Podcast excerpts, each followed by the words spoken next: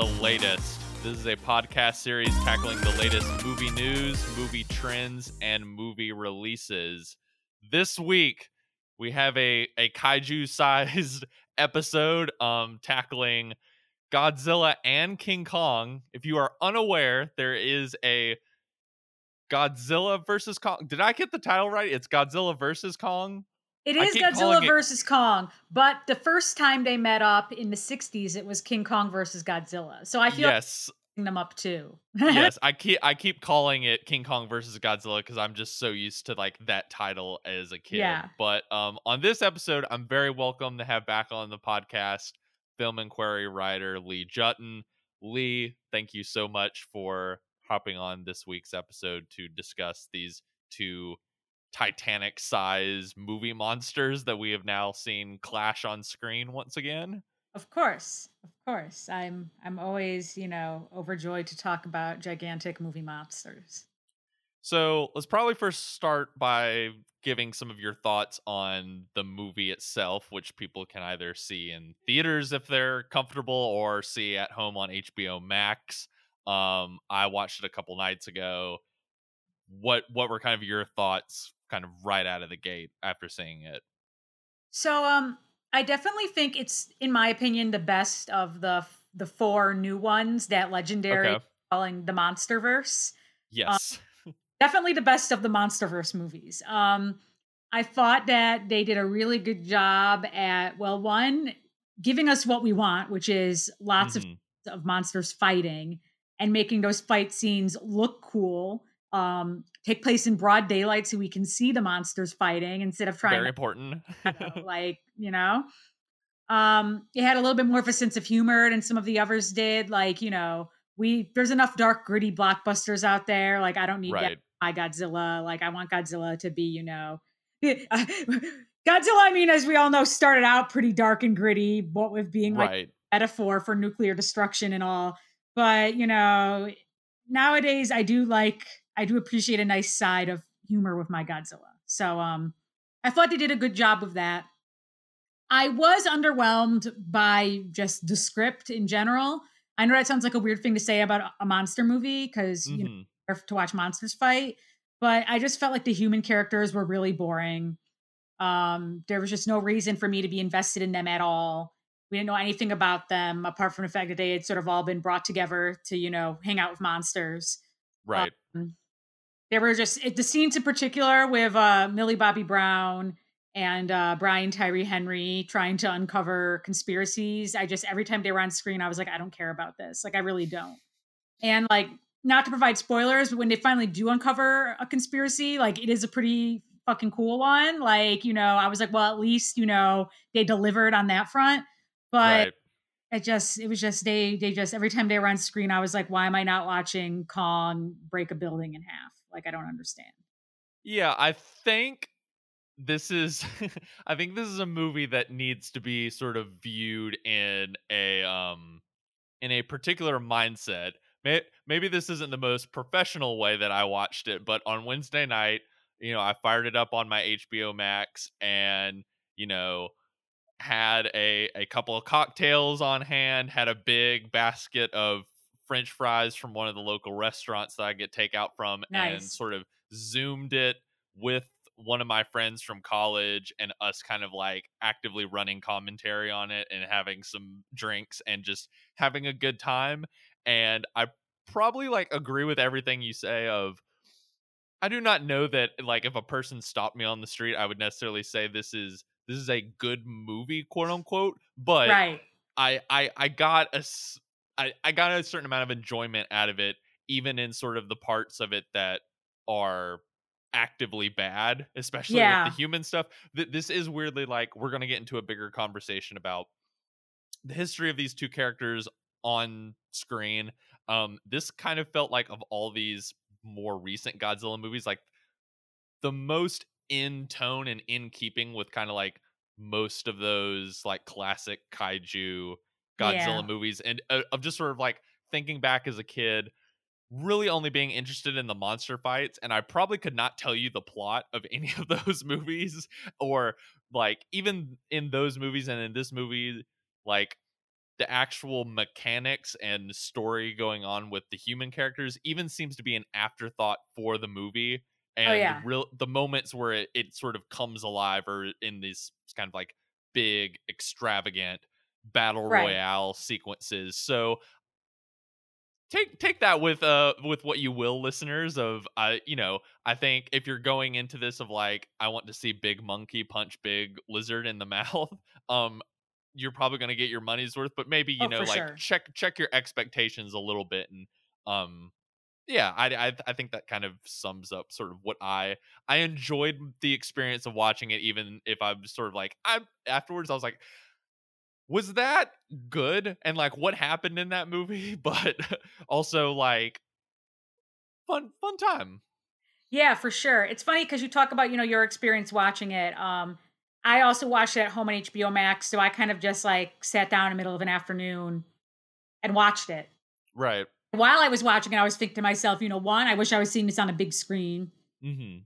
Two, I wish I was seeing this on a big screen at a place like Alamo Drafthouse where yes I would be in a theater full of, you know, a ton of other people. I'd probably have an alcoholic beverage. Everyone else would probably also have alcoholic beverages. You know, you're having your like, you know, fun movie meal, food, snacks. Um, right and it just it's one of those movies that you're like, this should be a cinematic experience. Like I should be experiencing this with other people who are all going into it with the same mindset as me. And I do think that watching it at home by myself, like that, did affect my enjoyment of the movie. I mean, I still, like I said, enjoyed it in a lot of ways, but I think Mhm. aspects of it that I found the weakest, I would have would have bothered me less if I had been watching it in that kind of scenario. You know what I mean? yeah definitely it's it's a great um I don't know. I, I I feel like it's a it's a great kind of like you don't have to engage with it that much, and you probably shouldn't engage with it Yeah. that much. Um, I feel like the more I've sort of tried to like sit and think about it, the the like less I've been it it is held up in my um memory. Yeah. But it is a kind of like great experience movie of like if you want to get like a couple friends together and watch it and kind of like cheer at the big destructive battle sequences, but also kind of laugh when people like Rebecca Hall say things like Kong bows to no one in a Yeah, very like right? unironic way. It it is it is a kind of a great quote unquote kind of like good bad movie experience to have Yeah. is sort of where I'm getting at. I think I think that's exactly how I would think of it as well. It's funny because you know, remember one time, you know, I've back before there was a pandemic, you know, and you could be indoors with other people without worrying about getting a deadly disease from them. I would Mhm. my friends over for movie nights a lot. Like we went through the whole James Bond franchise. Um, people would come over, we'd get a pizza, we'd make drinks, we'd laugh our way through James Bond and do commentary. Done Mhm. a couple of the old Godzilla movies as well. I remember one time all of my friends came over and we had a Ghidorah, King of the Monsters on, which is just like, you know, just nonstop fun. Because it's the first one of King Ghidorah. It's got Mothra. It's, you know, it's just, it's nonstop monster mayhem. Um, and yeah, these are just really good movies to watch with other people um, and to laugh at and to get excited over and to clap when, like you said, Big Monkey Punch Big Lizard. Um, so yeah, it's definitely a weird movie to be watching, you know, in these pandemic times while not yet being able to have the experience I would like. Of course, you know, some people are going to the movies now. Right. I, I personally, I'm not comfortable yet. I'm supposed to get my first shot of the vaccine on Saturday, and I don't think I'll be comfortable in the movie theater until I'm fully vaccinated. in which- Right. Probably probably smart. Literally the first thing I go do. Like Yes. I can't wait. Like the countdown is on. Um, but yeah, this is definitely a movie that's meant, you know, for those kinds of times. So let's maybe talk about kind of like the broader history of this char- these characters. You mentioned being a big Godzilla fan. I have very fond memories as a kid of going to the Blockbuster, which um for all the children listening to this podcast, Blockbuster used to be a place where we could go and physically check out movies, almost like a library, except you'd paid for it. Um but you know my dad would take me every saturday to the blockbuster and we'd rent a godzilla movie and watch it that saturday night and of course i was always impatient with whatever was going on with the humans and would like Yeah. make him fast forward to the just the the mayhem monster battles um what's kind of like your relationship with this character on screen and what do you do you have a, a memory of the first time you saw a Godzilla movie? Hmm. It's hard to say when I first saw a Godzilla movie because, to be quite honest, it was probably like the '90s one with like Matthew Broderick, um, which I believe came Yikes. out. When, yeah, which I believe came out when I was like 10 or so, and like I don't really necessarily have fond memories of that one. Like I know what happened, but like I don't, you know, I don't think back. It's not one I revisit with nostalgia. We'll put it that way.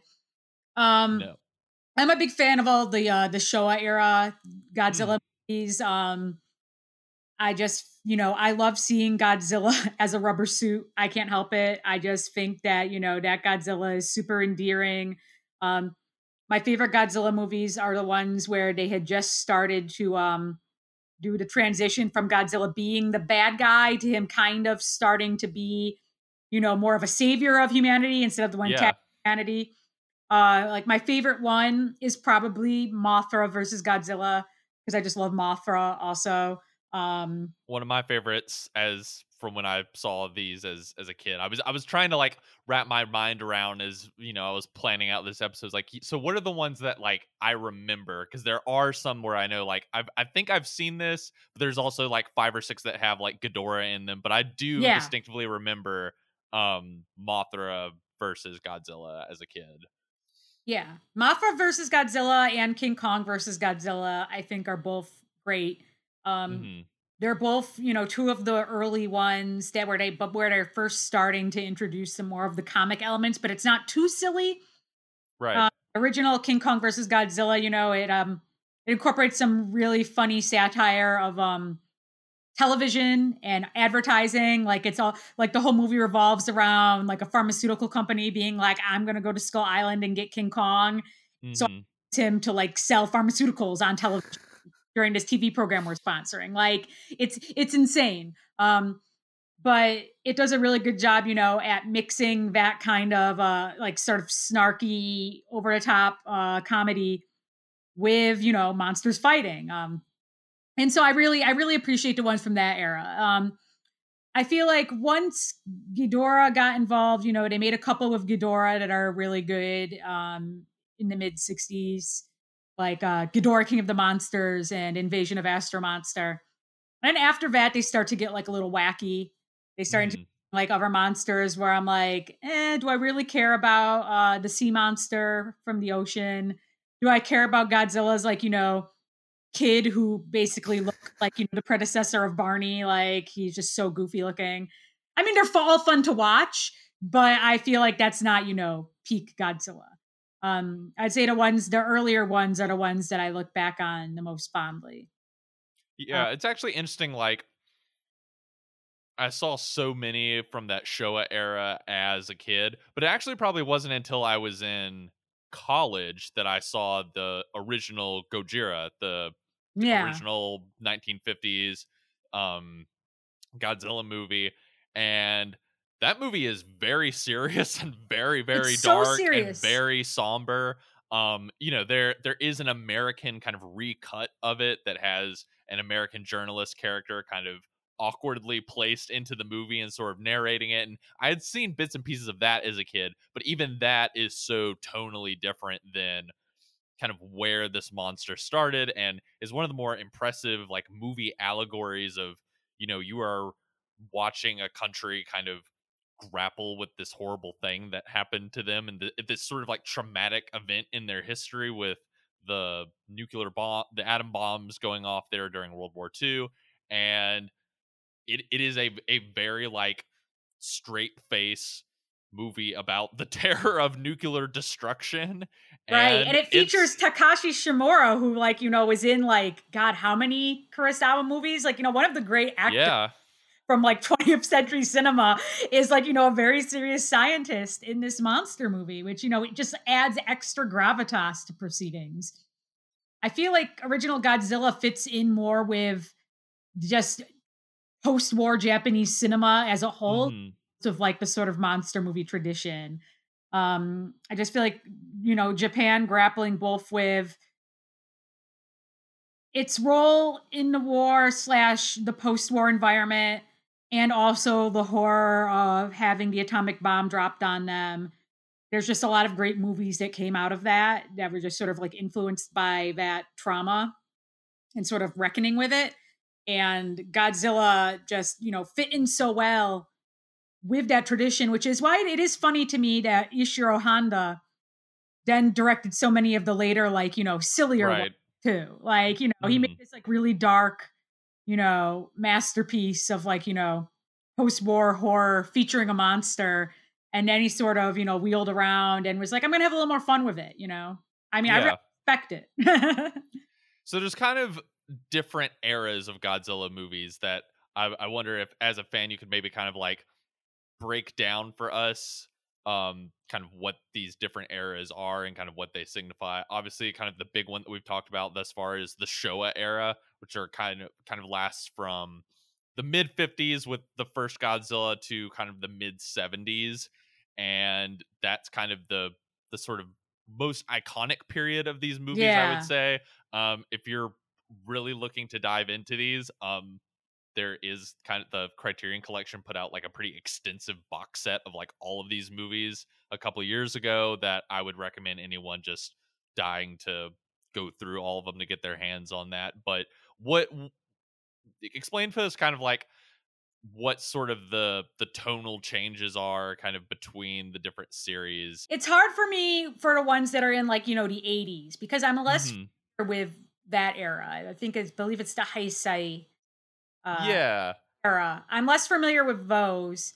Um, and so that's sort of like my blind spot with Godzilla. And then I'm more familiar than with some of the later ones, of which I feel like the one of the better known and best ones is Shin Godzilla. Um, Yes, that's like the most recent one, I believe, Yeah. right? And I think it's the most recent like live action Japanese one. And it's really good and it definitely brings Godzilla back to the um the sort of the darker roots.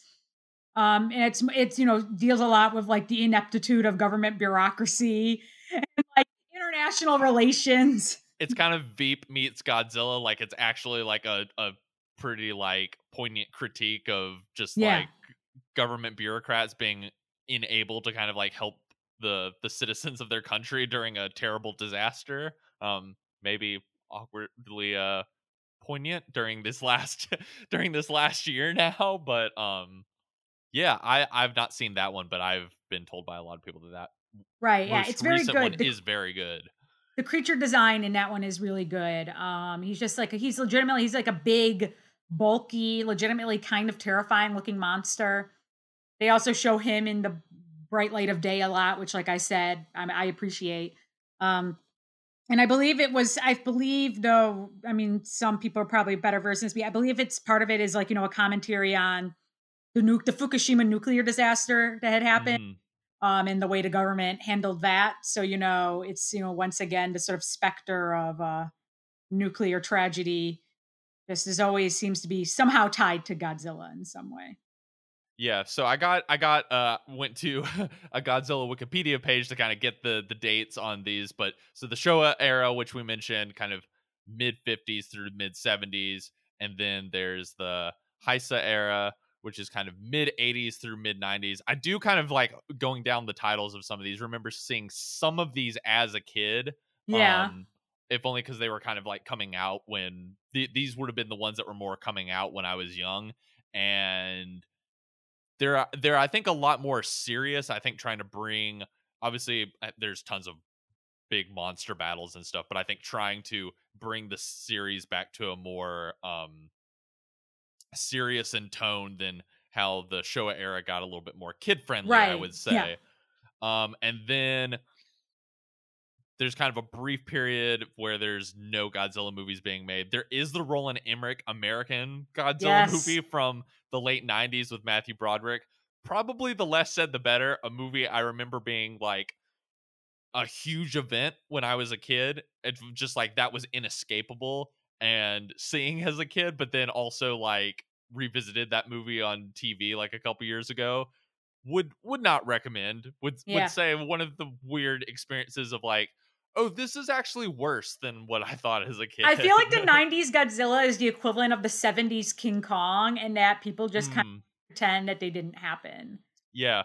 And Uh, then so there's the Millennium series, which is kind of in the early 2000s and um Toho Studios sort of like bringing Godzilla back to the kind of mainstream Japanese culture. And then now we have this new batch of American Godzilla movies with this monster verse, um, which included Gareth Edwards' 2014 Godzilla movie, um, which I rewatched the other day. I think is okay. I think you know the the sequences of monster destruction in there. I think are really thoughtfully realized, and I think one of the cool things about that movie is Gareth Edwards. I think has such a great understanding of scale and awe mhm. and you know we see so many blockbusters each year that have giant american cities just getting like pummeled to rubble and i i do think there's something unique about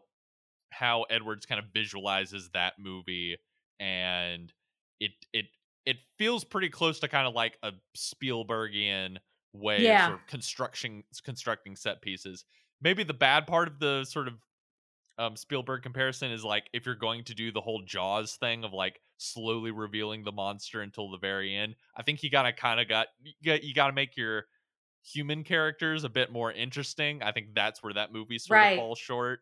Um, and then the two others were Kong Skull Island, which maybe we can get to when we kind of transition to King Kong, Yeah. and then Godzilla King of the Monsters, which I don't know how you feel. I think is a pretty awful movie and kind of Yeah. dull to watch when I when I I'm not a fan. No. Makes the awkward decision that you kind of hinted at earlier of let's have giant kaiju monster battles, but completely shroud them in like rain and snow and fog and volcanic ash to the point Right. when like you kind of can't tell what's going on and it just sort of looks like a giant light show essentially. Yeah, like I watched that movie on a plane, like being like, "Oh, this would be a nice distraction from the fact I'm on a plane," hmm and it just annoyed me. Um, yeah, there's you know, you you introduce all the most legendary monsters from you know, you know Godzilla's you know lengthy list of frenemies, and then you hmm treat them in a way that is just not pleasing to anyone. Uh, my favorite thing about that movie was the fact that the final showdown took place in Fenway Park, just because I hate the Red Sox, and so Oh watching wow. destroyed was was amusing for me personally. Um, very very similar to in Godzilla versus Kong. I was born in Pensacola, Florida, and there is an opening sequence on here where there's like a Tesla esque like robotics company that's just like set up there, and I like immediately when I was like zooming with my friend was just like that nothing like that exists or there's not even like room to put something like that in Pensacola, Florida. like like that just seemed like such a strange like funny choice like having grown up there um that I had to point it out yeah, that is So funny. so would you say like I know we kind of touched on Mothra versus Godzilla and the original King Kong versus Godzilla. Would you say those are kind of if if you were going to give out any recommendations on your favorite of the plethora of different Godzilla movies out there, would would you say those are kind of your favorites? Yeah, those are definitely my favorites. Um, yeah, 2014 Godzilla. You know, I liked it when I saw it. I remember it was one. It was probably my most anticipated movie that year. I was so excited to see Godzilla on a big screen like that. And then you know, the whole movie, you're kind of just like waiting for Godzilla to show up. Right. And I didn't really have a problem with it at the time, just because I mean, I do feel like the film did build suspense pretty well. You know, Bryan Cranston was there doing Bryan Cranston things, which helped. Then they killed him off woefully early, which did not help. And then you spend the rest Right. of kind of just being there's a gap in which Bryan Cranston exits and you're waiting for Godzilla to like really enter where you're just like, why am I here? Um, if that if whole movie had been I I'm sure he's a nice person, but Bryan Cranston instead of Aaron Taylor Johnson for the rest of that movie, Oh, that yeah. that might have sold me a little bit better. I'm I'm sorry that I just don't find Aaron Taylor Johnson interesting as a performer. I like him in other movies, but not that one. That one I thought he was very bland. And honestly, I mean Elizabeth Olsen is like the female lead in that one, which was also weird after watching, you know, you watch them play siblings in Avengers and then you're like, "Oh, and now they're married in this one. Okay, cool." Um Very true. I they did not just that did not cross my mind until yeah, just it's now. weird. But uh they're both I just feel like not the top of their game in that movie. You know, some some people know how to hold their own in like a big like, you know, well, I mean to be fair, I mean I guess they've held their own in the well Avengers movies okay, kind of. But Mhm. some actors are better suited for, you know, making the transition from like, you know, indies to Right. Big monster movies and like, you know, like someone like Bryan Cranston, he has like the chops that's like and the charisma that you can watch He's- Godzilla He's and you're hamming like, it up all too. right, this is cool. yeah, he's he's hamming it up. He's having fun in that movie. When I rewatched it the other day, Yeah. I was just like, this guy's like on the right the right tone, and he's got like a weird wig on because Yeah, clearly like He, was he shooting it knows at the where same time he is and what he's doing. and yeah, Like I feel like he knew where he is and what he was doing. Uh Ken Watanabe knows where he is and what he's doing. very true. Stuff like, you know, let them fight and whatever. Like he's having a grand old time. Uh some of the younger actors I feel like are still taking themselves a little too seriously. Well, let's transition to talking about King Kong a little bit because he's kind of the other big focal point Yeah. of this movie.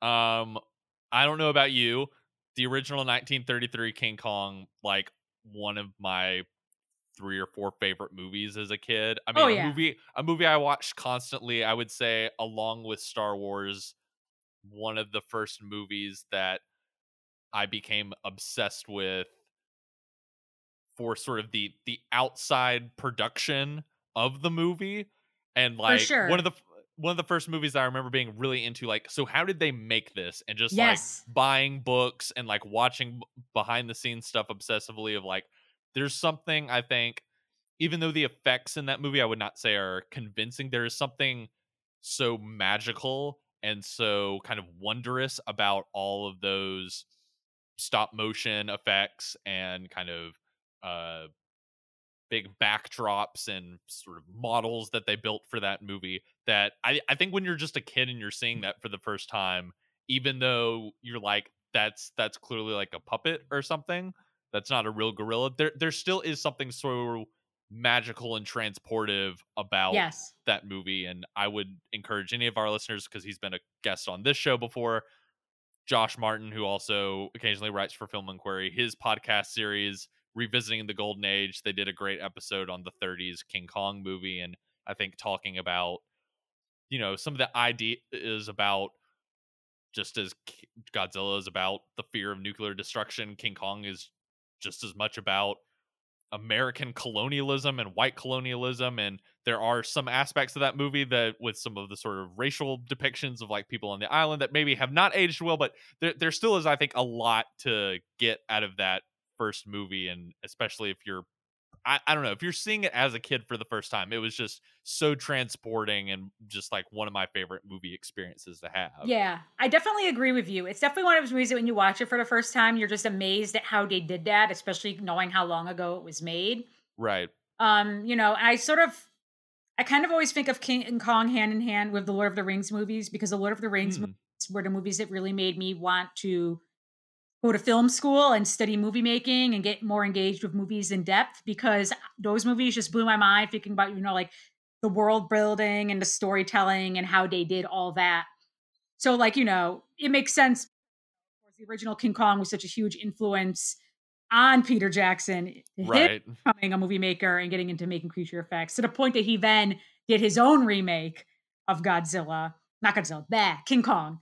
yes Um, and yeah, I can. It's just you watching it, you just understand why that has it's cast a spell on movie audiences for decades and decades. It just it's fascinating. Um, I'm yeah definitely and definitely a big fan.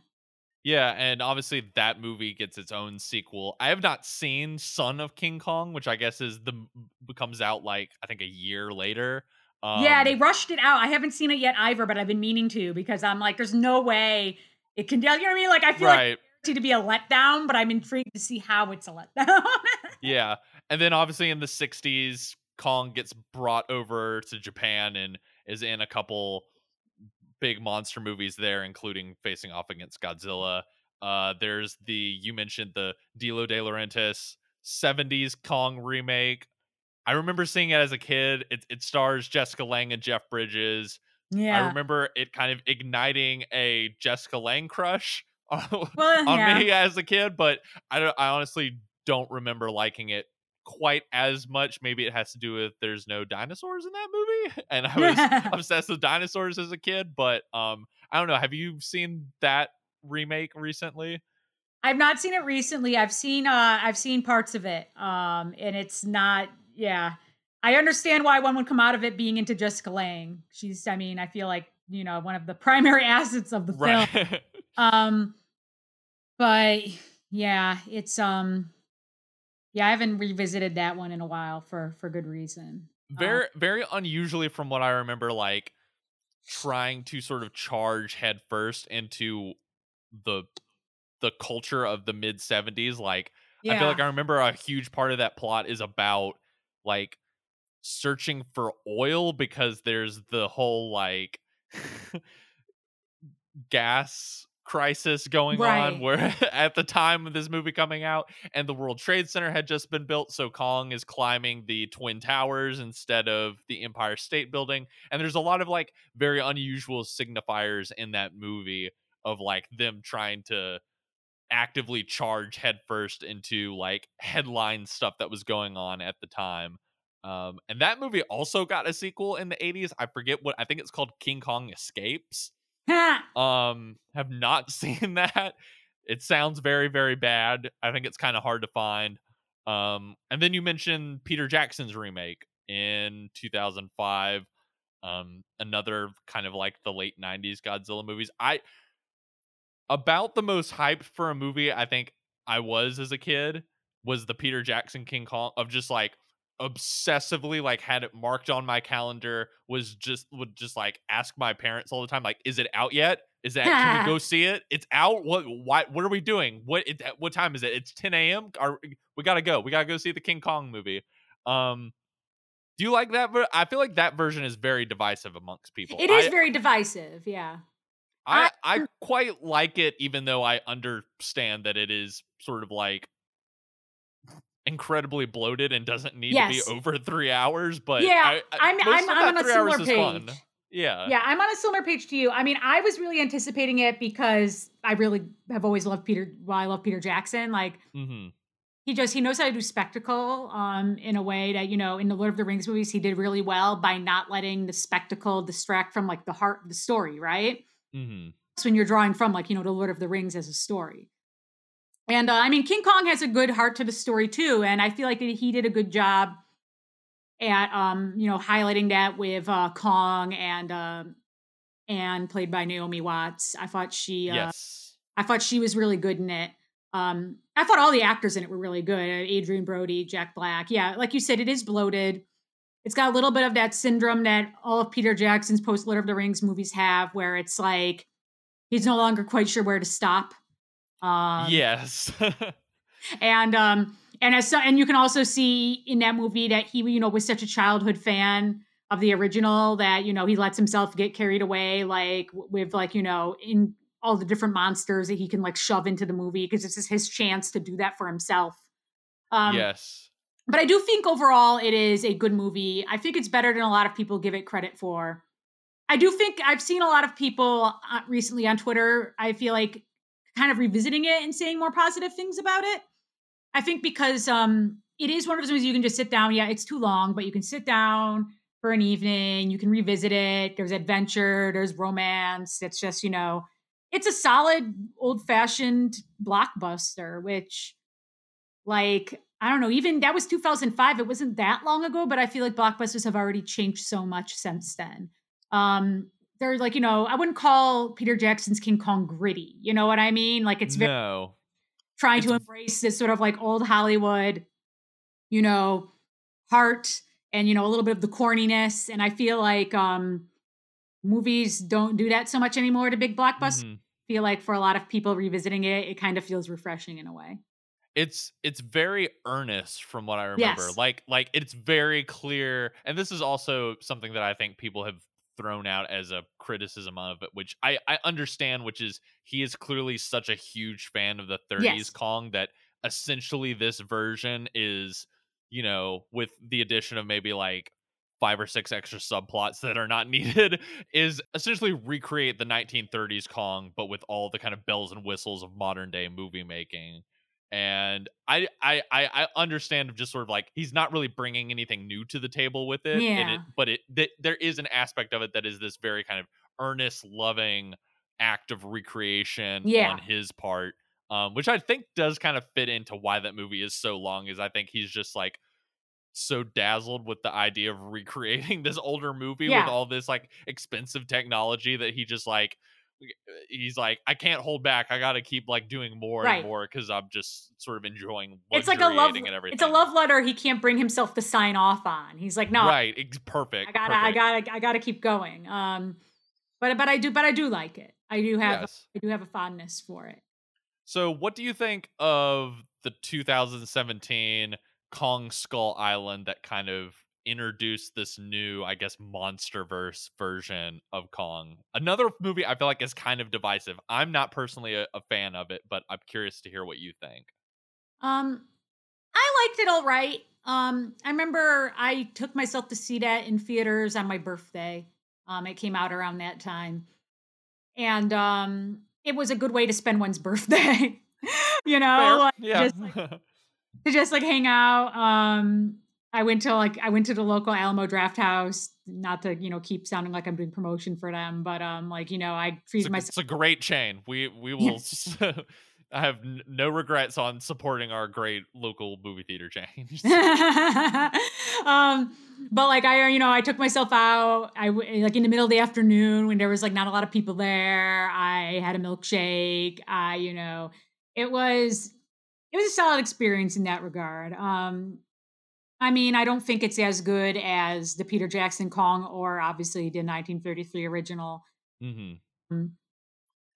I think my issue with it was just a, li- a little bit of sort of what other people say is their issue with the Peter Jackson one is that movie just really feeling overstuffed to me. And when I rewatched it the other day, just had a feeling of like, I don't quite think this movie knows what it wants to be.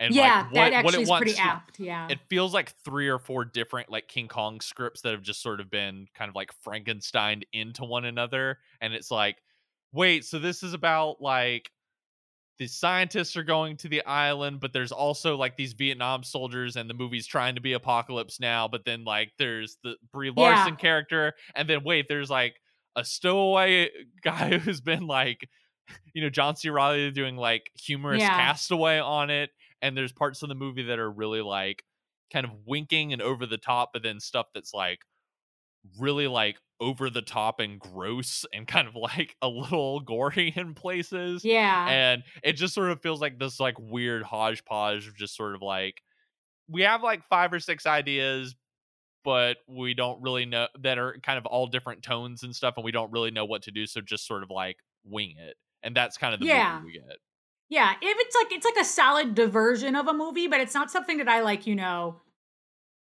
look back on feeling like, oh, I need to revisit that. Like, oh yeah, that was so great. Um I remember the cat like the cast is really good once again. Like they really managed to, you know, get some actors to take uh some good paychecks uh for these movies. So, you know, power yeah definitely um yeah, yeah, it's um it's weird. I um I heard I was recently when I was like, you know, reading some stuff about the production of Godzilla versus Kong that apparently there had been talk originally of doing a sequel to Peter Jackson's Kong. Uh, interesting Yeah, and instead like Peter Jackson wasn't going to do it, I don't think. Um but I think that the director of Godzilla versus Kong, uh Adam Wingard might have been briefly yeah to that, which is one reason why they got him involved to do this one. But um interesting though having him for this one of like I don't know how many of his other movies you've seen. This is not the kind of movie I would have imagined him making like right. six or Yeah, seven years like- ago. Like he he's kind of like uh, came out of that kind of like indie horror, the kind of like mumble horror movement Yeah. with movies like You're Next and The Guest, which I really loved and has like a Yeah. great Dan Stevens performance. And he did like a Blair Witch sequel. And I, I think since then he's kind of like tried to sort of spread his wings and stuff, but giant blockbuster monster movie was like I I would have never imagined that that would have been like a lane he would have gone in. Right. I feel like that's something that's becoming increasingly common though. Like these guys like cut their teeth doing like cool indie horror stuff. Mm-hmm. They um they get enough street cred to go do some like, you know, big blockbuster that's worth a shitload of money. And then they're able to parlay that into doing, you know, something else. Like I heard his next project is like a remake of Face Off, which strikes me as the kind of thing that's like he probably was like, I want to remake Face Off. If they let me do Godzilla versus Kong, I can remake Face Off. You know But I mean? Like- why? it's like it's like the Safdie brothers making a movie of Adam Sandler, and now they're gonna like fucking remake uh like what is it, 24 hours or something? Because it's like oh, they were going to be doing 48 out remaking 48 hours. Yeah. Although I, th- I think they said that they like ended up passing on that for some yeah, reason. yeah. Yeah but I feel like a Um, lot of these like, you know, people who do like interesting stuff sort of end up, you know, taking that road because you know it pays the money. Right, exactly. helps helps finance your your next more idiosyncratic project, Right. I guess. Um do you have any kind of like last thoughts on Godzilla, on Kong, on the Monsterverse, giant kaiju movies before we kind of wrap things up? Well, I would say that my final thought on the MonsterVerse would be that I didn't realize until I was looking at Wikipedia that supposedly, you know, they had to license, you know, these creatures from Toho to make these Godzilla movies. Mhm. Contract with Toho is up. Like it was up in 2020 and they sort of, you know, the pandemic happened and so this movie got delayed. So like I don't know if they're going to make any more movies for this MonsterVerse. And to be fair, this one sort of ends it on a note where it's like you don't necessarily, you know, it ends it on a pretty resolute note. There's no like fun credit stinger that like, you know, Right. like another installment. And honestly, to be quite honest, I'm fine with that. Like like these these movies have been fine, right? Like, you know, introduce, you know, a new generation of people to these classic monsters.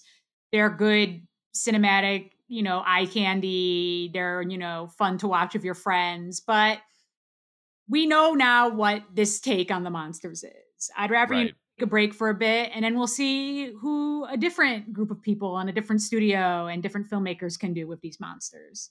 Um, I think that we don't need really any more from, you know, from this universe. Uh, I would probably agree with that.